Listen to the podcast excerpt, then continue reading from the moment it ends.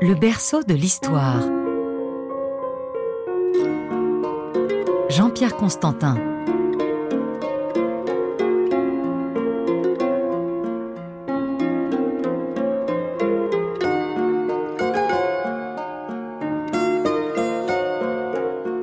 À tous. Après l'Arabie du Sud et les royaumes de Saba et de Himyar, nous allons remonter aujourd'hui vers le nord pour nous intéresser à un royaume euh, nabatéen, le royaume nabatéen qui a dominé tout le nord-ouest de la péninsule arabique du IIIe siècle avant notre ère au IIe siècle après Jésus-Christ. Ce royaume qui est l'un des premiers que nous pouvons qualifier d'arabe a englobé de vastes contrées allant de Damas au nord jusqu'au cœur du Hijaz en Arabie saoudite avec pour capitale la magnifique cité de Petra qui est aujourd'hui en territoire jordanien. Pour en parler, j'ai invité l'une des meilleures spécialistes de la question, Leila Name, directrice de recherche au CNRS, spécialiste de l'épigraphie nabatéenne, qui a participé et dirigé plusieurs missions en Arabie saoudite et en Jordanie, auteur de nombreux ouvrages sur les nabatéens, entre autres un très beau guide de Madain Saleh, l'antique Egra, intitulé Archéologie au pays des Nabatéens d'Arabie. Leila Name, bonjour et merci d'avoir accepté notre invitation. Merci à vous. Lorsqu'on parle des Nabatéens, on pense à trois choses. Ça, c'est le profane qui parle. D'abord, la magnifique Petra, évidemment, avec des vestiges qui continuent à faire rêver de nos jours. Ensuite, on pense à leurs formidables aptitudes techniques, une vraie révolution à l'époque, qui leur permettait de capter, de stocker et d'utiliser l'eau en plein désert et sur les routes des caravanes, ça valait de l'or. Et puis, en troisième lieu, ce qu'on sait moins peut-être, c'est que l'écriture nabatéenne est l'ancêtre direct de l'écriture arabe, celle que nous connaissons aujourd'hui, celle qui est utilisée pour rédiger le Coran, donc écriture presque sacrée, euh, je dirais. Nous allons évidemment parler de tout cela au cours de l'émission, mais d'abord, on va poser les questions qui fâchent, c'est-à-dire les questions d'identité. Quand on commence à chercher un peu sur les Nabatéens, on ne comprend pas très bien qui était ce peuple. Est-ce que c'était des Araméens? Est-ce que c'était des Arabes? Est-ce que c'était les deux ou ni l'un ni l'autre? Pouvez-vous nous dire qui sont vraiment les Nabatéens? Quand est-ce qu'ils apparaissent dans l'histoire? Je pense qu'on peut dire que euh, les Nabatéens sont un ensemble de tribus et qu'à leur tête, à partir du moment où ils s'organisent en royaume, j'y reviendrai, euh, se trouve un roi. Donc à ce titre, c'est une ethnie composée de tribus qui ont comme dénominateur commun de s'appeler, pas de se dire tous nabatéens, mais dont des groupes particuliers appartiennent à une tribu particulière. Donc c'est vraiment un ensemble de populations dont les membres appartiennent à des tribus, mais également à un ensemble plus grand qui est le groupement nabatéen. Le moment où ils apparaissent dans l'histoire, il nous est donné par euh, Diodore de Sicile, parce que cet auteur euh, grec euh, nous précise que à la fin du IVe siècle avant Jésus-Christ, très précisément en 312 avant Jésus-Christ, les Nabatéens sont présents à Petra. Parce que il y a euh, des batailles entre eux et des généraux c'est le Cid qui euh, attaque Petra et les Nabatéens résistent. Donc c'est le Cid, ce sont les héritiers d'Alexandre. Donc absolument, c'est le, grand royaume, un des héritiers, enfin un des royaumes dits hellénistiques qui sont héritiers d'Alexandre au Proche-Orient.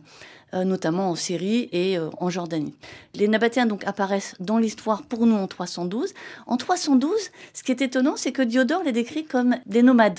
C'est-à-dire qu'ils ne sont pas encore euh, sédentarisés, ils vivent euh, du pastoralisme, euh, ils ne cultivent pas de blé, ils ne sont pas sédentaires, et donc il les décrit vraiment comme une population de nomades. Mais ce qui est déjà vrai à l'époque, c'est qu'ils sont engagés dès cette fin du IVe siècle avant Jésus-Christ dans le grand commerce caravanier qui est un, commerce caravanier de l'encens et des aromates qui venait du sud de l'Arabie de la péninsule arabique et qui remontait par des voies terrestres du sud vers le nord pour aller jusqu'à ce qu'on appelle le Levant et principalement jusqu'au port où d'où ces marchandises étaient de nouveau convoyées euh, vers l'Occident, qui est Gaza. Gaza étant, ayant été dans l'Antiquité un port extrêmement important. Donc pour résumer, pour nous, les Nabatéens arrivent fin du IVe siècle, avant Jésus-Christ. Ce sont des pasteurs nomades. Ils pestent avec leurs troupeaux. Ils ne pratiquent pas l'agriculture, ce qui est le propre des nomades jusqu'à un certain point. Et mais ils sont déjà engagés dans ce commerce qui est un commerce lucratif, qui leur permet d'engranger de grandes richesses et qui donc leur permet aussi de se développer et à terme de se sédentariser. Alors j'ai lu quelque part qu'au début, mais on lit beaucoup de choses, hein, euh, vous, allez me corriger si je me trompe, j'ai lu que c'était des guerriers redoutables, qu'ils avaient une hygiène de vie très stricte, qu'ils empêchaient leurs membres, les membres des tribus, ne serait-ce que de faire de petites plantations ou un petit potager pour ne pas s'attacher et qu'ils les empêchaient de, construire des maisons ou d'avoir une, une vie sédentaire.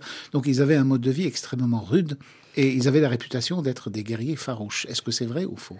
Alors c'est vrai pour la première phase des Nabatéens, justement où ils ne cultivaient pas, ils ne pratiquaient pas l'agriculture, mais ça change relativement vite. C'est-à-dire qu'à partir du moment où une population s'enrichit, augmente ses contacts avec le monde extérieur, devient extrêmement entreprenante sur les, voies caravanières et commence à être en contact avec euh, tous les milieux, euh, je dirais, euh, non pas civilisés, mais sédentaires d'une très vaste région. Il développe des, capacités à se sédentariser et à développer leur propre culture, ce qu'ils ont fait.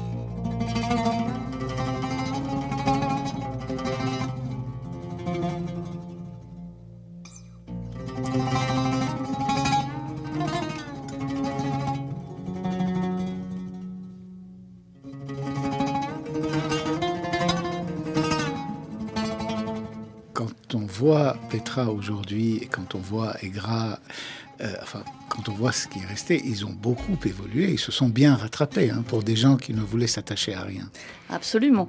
Alors, si vous permettez, je vais juste revenir sur un point euh, auquel je n'ai pas répondu de la première question, qui est savoir si ce temps, enfin, qui sont-ils en fait, si ce sont des Araméens ou des Arabes?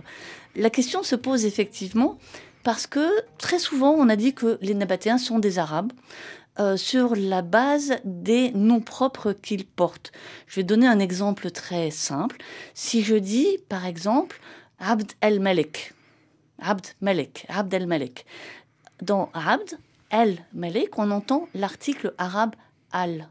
Et par ailleurs, on a souvent dit que les Nabatéens étaient des Arabes en se fondant sur le caractère arabe de certains de leurs noms propres et notamment de la présence dans des noms composés de l'article arabe qui est très différent de l'article araméen. En fait, c'est très simple. L'article arabe, c'est al, qui est placé avant le mot, alors que l'article araméen, c'est un a, un a long, qu'on met à la fin du mot. Or, dans beaucoup de noms, de noms propres nabatéens, on fait usage dans les noms composés, par exemple le serviteur d'un tel, du l'article arabe L. Mais il y a deux autres arguments qui sont a priori plus convaincants pour dire que les Nabatéens étaient des Arabes. Le premier, c'est que dans certains documents juridiques qui sont rédigés en araméen, les mots les plus importants qui terminent le contrat et qui sont rédigés en araméen, les mots les plus importants qui scellent l'accord entre les deux parties sont donnés en traduction arabe, comme si on devait s'assurer que le signataire nabatéen de ce contrat devait vraiment comprendre ce qu'il signait. On ne ferait pas ça si son langue parlée n'était pas l'arabe, d'une part. D'autre part, il y a dans les écrits des nabatéens un grand nombre de mots qui sont empruntés à l'arabe. Alors pourquoi ces mots empruntés? Ça veut dire est-ce que les nabatéens écrivaient en araméen ou est-ce qu'ils écrivaient en arabe? Eh bien, c'est là que se pose le problème de leur interprétation, de savoir qui ils étaient, c'est qu'ils écrivent dans une langue qui est de l'araméen et dans un alphabet qui est également de l'araméen. Donc on parle à l'écrit d'araméen nabatéen et dans leurs inscriptions, donc tout ce qu'ils écrivent, en tout cas à 99,5%, les nabatéens utilisent la langue araméenne. Mais ils utilisent aussi des mots arabe. Et j'en prends pour preuve, par exemple, l'utilisation dans des inscriptions à du mot Jabal pour dire montagne. Jabal n'est pas un mot araméen, c'est un mot arabe. Et ce qui est amusant, c'est que plus on va vers le sud et plus on va vers la péninsule arabique, plus le nombre de termes empruntés à l'arabe augmente. Donc, si on part du principe que l'on peut définir l'identité d'une population par la langue qu'elle parle, alors oui, les Nabatéens sont des Arabes parce qu'il est vraisemblable qu'ils parlaient une forme d'arabe qui nous est malheureusement pas parvenu autrement que par des bribes qu'on trouve dans les inscriptions, parce qu'évidemment nous n'avons pas de cassette d'enregistrement de leur part, ce qui est bien dommage.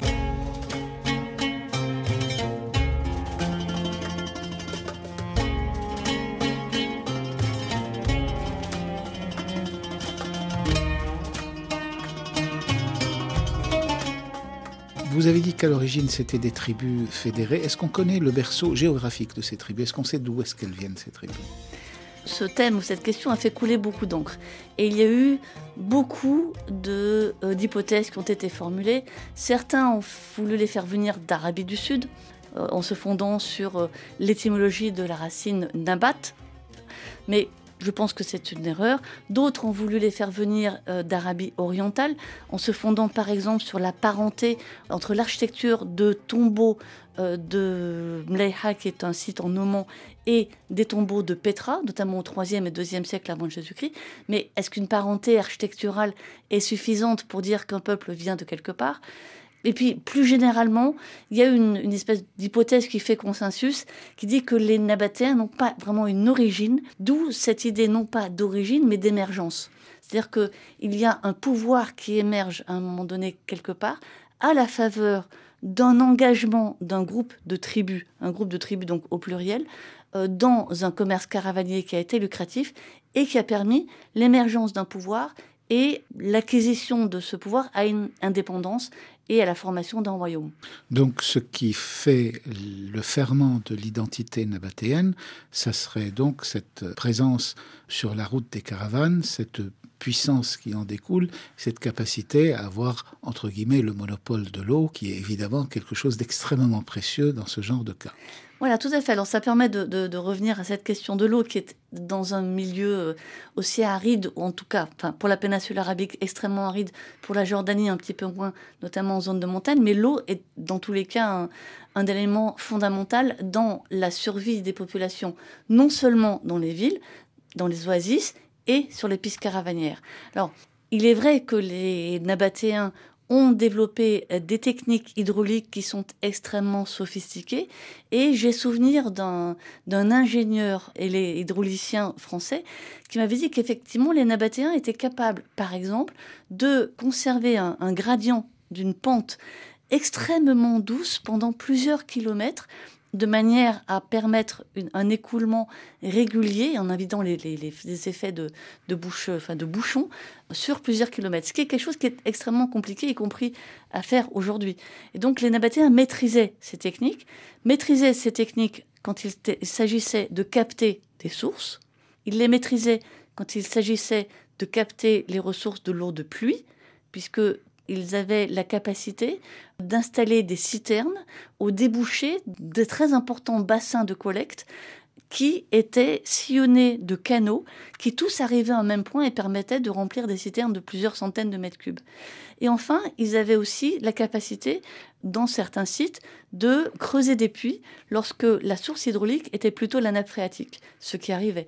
Donc, une multiplication de techniques et surtout une très grande adaptabilité au terrain et à la manière de capter cette eau. Sur les pistes caravanières, en revanche, la situation est un petit peu différente. Là, ce n'était pas réellement les techniques d'exploitation, mais c'était plutôt la connaissance des points d'eau. Et cette connaissance des points d'eau est un des éléments qui permet de maîtriser les routes. Parce que quand on sait où est l'eau, on sait, on contrôle ces points d'eau, on installe à partir du moment où on en a les moyens, des policiers de la route qui euh, sont présents et qui contrôlent les points, qui savent qui a le droit d'y venir s'y abreuver et qui n'a pas le droit. Et les Nabatéens étaient très forts dans ce contrôle. Et euh, pour avoir sillonné euh, une piste de l'Arabie à dos de dromadaire, j'ai retrouvé certains de ces points d'eau qui, tout autour, sont couverts, lorsqu'il y a des rochers autour, sont couverts d'inscriptions nabatéennes, mais pas seulement, y compris aussi par exemple des, des inscriptions sud-arabiques, qui montrent à quel point ces routes étaient fréquentées et à quel point ces points d'eau naturels étaient importants.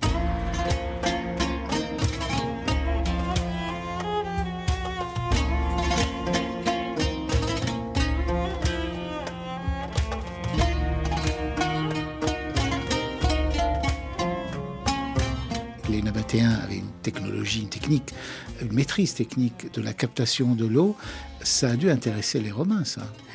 Alors, je, pense que les Romains n'avaient pas, n'avaient rien à envier aux Nabatéens de ce point de vue-là. Il suffit de, regarder les aqueducs euh, romains. Euh, la technologie hydraulique romaine était également euh, très au point. En revanche, ce qui a pu intéresser les Romains, c'est la récupération des richesses, plutôt du commerce lucratif de l'encens, c'est-à-dire des revenus, pardon, des revenus que les Nabatéens dégageaient. Et je n'irai pas jusqu'à dire qu'ils ont été des grands copains. Enfin, Rome et les Nabatéens se sont pris de bec plusieurs fois.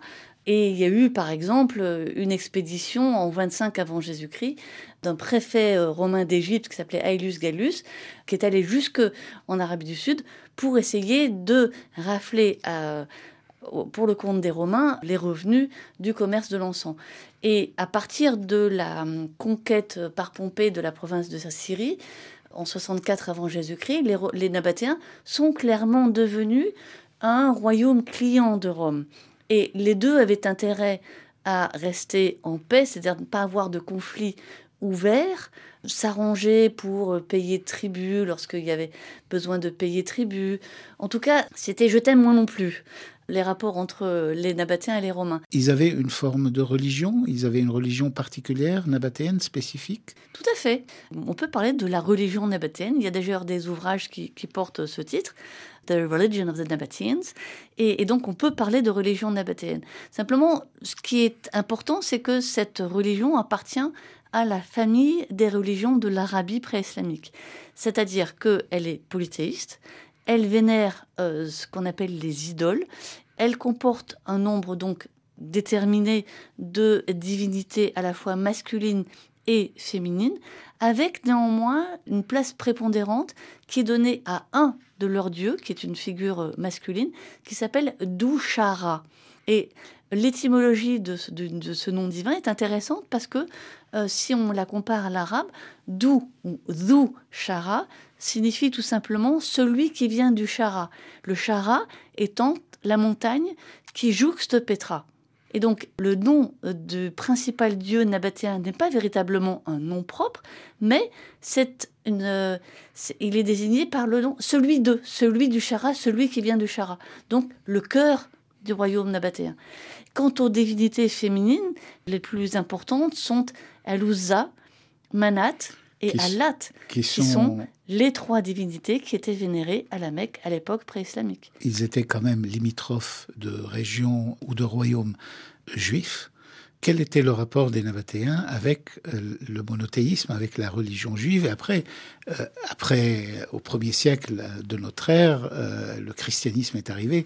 Donc les Nabatéens devaient, devaient avoir des liens avec ces gens-là. Alors, les relations entre les, les, royaumes juifs et les Nabatéens étaient aussi une relation de je t'aime, moi non plus. C'est-à-dire qu'ils étaient extrêmement voisins. Ils étaient voisins. Et par exemple, euh, un des Maccabées euh, se réfugie chez un, chez un roi nabatéen et il entrepose ses bagages chez lui. Mais d'un autre côté, il y a des batailles euh, assez féroces pour des, contrôles de territoire entre les Nabatéens et les Juifs.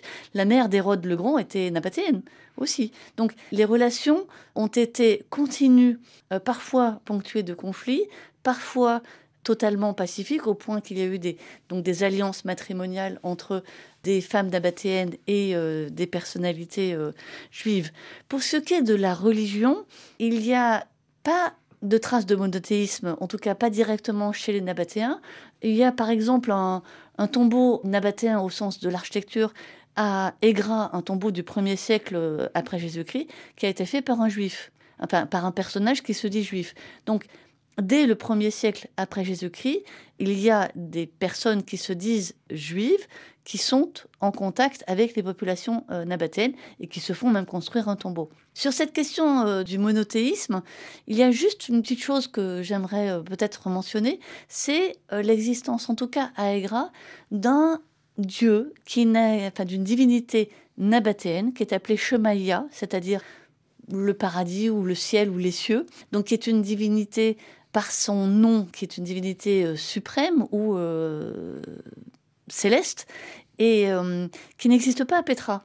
Alors, est-ce que c'est une divinité qui aurait pris le pas sur d'autres au premier siècle après Jésus-Christ, à Aigra, sous une influence extérieur. Je n'en sais rien, je pense que c'est un petit peu trop tôt pour le dire, mais en tout cas, il y a plusieurs inscriptions qui mentionnent ce dieu Shemaya uniquement à Egra et dans sa région immédiate et pas ailleurs.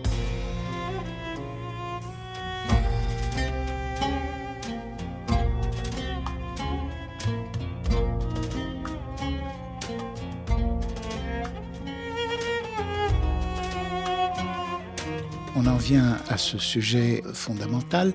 On dit que c'est l'écriture nabatéenne qui a inspiré, qui a donné l'écriture arabe. Est-ce que vous pouvez nous expliquer comment ça s'est passé? Vous connaissez les deux écritures, c'est un privilège. Est-ce qu'on peut euh, décrire un petit peu comment ce phénomène s'est déroulé et pourquoi? Comment et pourquoi? Bah, Les deux sont liés. Effectivement, l'arabe, d'une certaine manière, on pourrait dire, et euh, sans faire de référence à un film récent, on pourrait dire que c'est euh, le, dernier avatar du nabatéen. Donc, d'une certaine façon, si on écrit l'arabe, on peut dire qu'on écrit dans le dernier avatar du nabatéen. C'est le, dernier, le dernier maillon de la chaîne. Et euh, de l'écriture. Oui, je parle de l'écriture, absolument. Vraiment l'écriture. Il ne faut pas confondre les deux parce que n'importe quelle langue peut être écrite dans une autre écriture. Et la langue arabe est restée une langue exclusivement parlée jusque, hormis quelques traces dans des épigraphies, euh, euh, mais c'est anecdotique, est restée une langue parlée jusque vers le IVe siècle après Jésus-Christ, ce qui est très tard. Ce développement, il se fait par l'utilisation d'une écriture sur des matériaux souples. Pourquoi je fais cette, euh, je dis cette précision? Parce que si, si on écrit sur la roche, si vous écrivez là sur un rocher, vous allez écrire en capital. Vous n'allez pas écrire en cursive parce que c'est beaucoup plus facile, c'est beaucoup plus économique. Et donc une écriture n'évolue que lorsqu'on écrit de manière fluide. Et on écrit sur matière, sur de, manière fluide, soit quand on écrit sur un matériau souple, comme le papier, le parchemin, le papyrus, tout ce qu'on veut, soit à l'aide d'un outil comme l'encre ou la peinture. C'est à ce moment-là que les ligatures se développent. Donc, le développement se fait par l'utilisation d'une écriture sur des matériaux souples. Et elle se fait à partir du choix d'une écriture qui est le nabatéen. Alors pourquoi les Arabes, c'est-à-dire les tribus arabes qui, au quatrième, à la fin du 3e, 4e et 5e siècle, évoluent dans cette région du, centre-nord et du nord de la péninsule arabique, choisissent, pourquoi est-ce qu'elles choisissent le nabatéen et pas une autre écriture?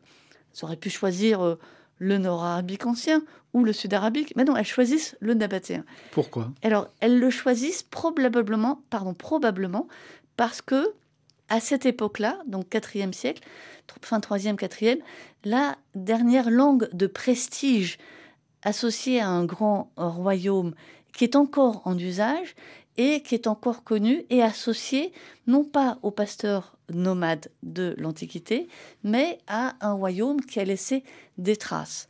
Et c'est sans doute cela qui explique l'usage de l'écriture euh, nabatéenne, parce qu'on trouve encore du nabatéen au IIIe siècle après Jésus-Christ sur les sites nabatéens. Le royaume nabatéen est annexé par les Romains au début du IIe siècle, c'est ça, en 106, en 106 après Jésus-Christ. En, en 106 après Jésus-Christ. Ça devient une province romaine, mais l'influence de la culture nabatéenne persiste et se poursuit plusieurs siècles plus tard, presque jusqu'à l'arrivée de l'islam. Donc au IIIe et au IVe siècle, leur influence culturelle était encore très importante. C'est bien ce que vous, vous avez dit.